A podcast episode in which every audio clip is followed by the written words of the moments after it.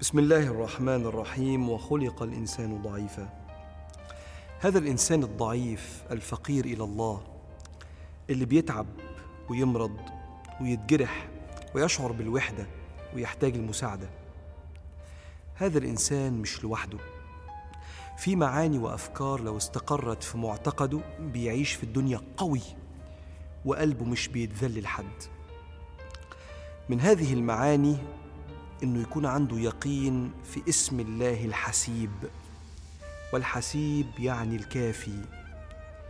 يذكر ربنا سبحانه وتعالى اسم الله الحسيب باللفظ في القرآن: بسم الله الرحمن الرحيم، الذين يبلغون رسالات الله ويخشونه ولا يخشون أحدا إلا الله وكفى بالله حسيبا. وذكرت هنا صفة الحسيب بالتأكيد، وكفى بالله حسيبا يعني وكفى بالله كافيا.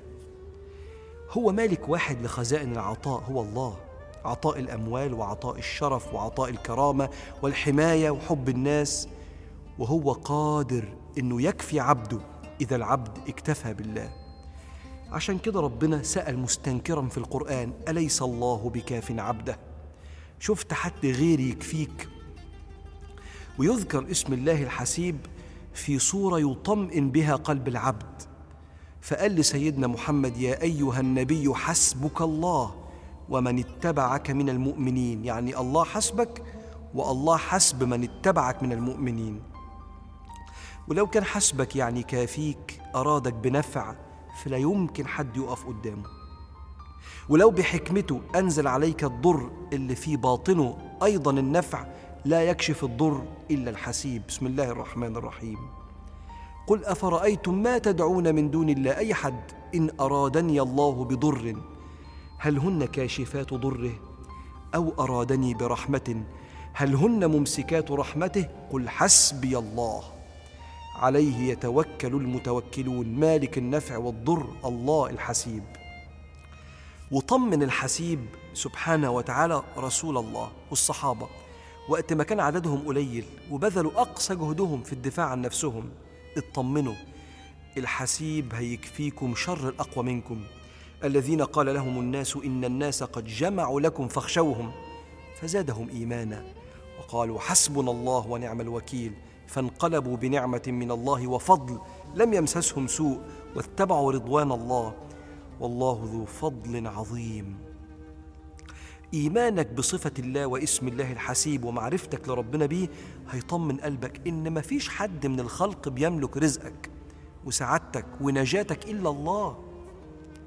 فتلاقي سيدنا رسول الله يتاجر ويسلف ويستلف ويحب ويتحب ويتعامل مع كل الأكوان، وقلبه ساكن مع الحسيب الكافي، فينشغل بأمر الله في كل جانب. وده هيخليك إيمانك بالحسيب الكافي لا تلجأ للحرام عشان تكفي نفسك ماديا، لأن قلبك معتمد على من يكفيك. فتلاقي ربنا مثلا بيقول لكافل اليتيم إيه؟ أنت مسؤول عن فلوس اليتيم.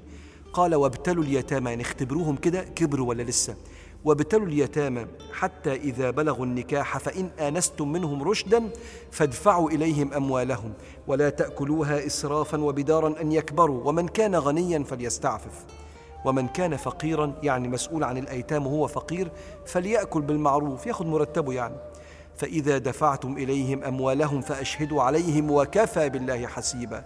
اوعى تسرق اليتيم، لأن اليتيم له الحسيب الكافي اللي هياخد له حقه منك، فلا تلجأ للحرام والحسيب جنبك.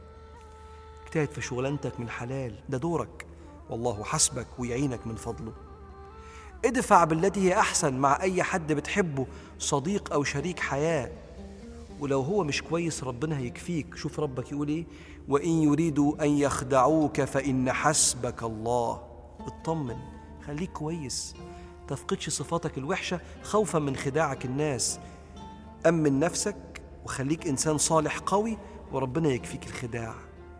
عشان كده حسبي الله ونعم الوكيل مش دعاء بالانتقام من حد، لكنك بتقول له: أفوض أمري إليك يا وكيلي ويا كافيني، أنت ستكفيني ما أهمني وأغمني وما عجزت عن الحصول عليه.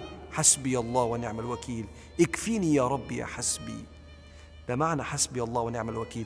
قولها لما تكون مستضعف، قولها لما في باب يتقفل في وشك، قولها لما تحس انك انت ماشي في طريق وانت مش شايف اخرته عامله ازاي. يكفيني وانا مش شايف، يا حسبي يا وكيلي.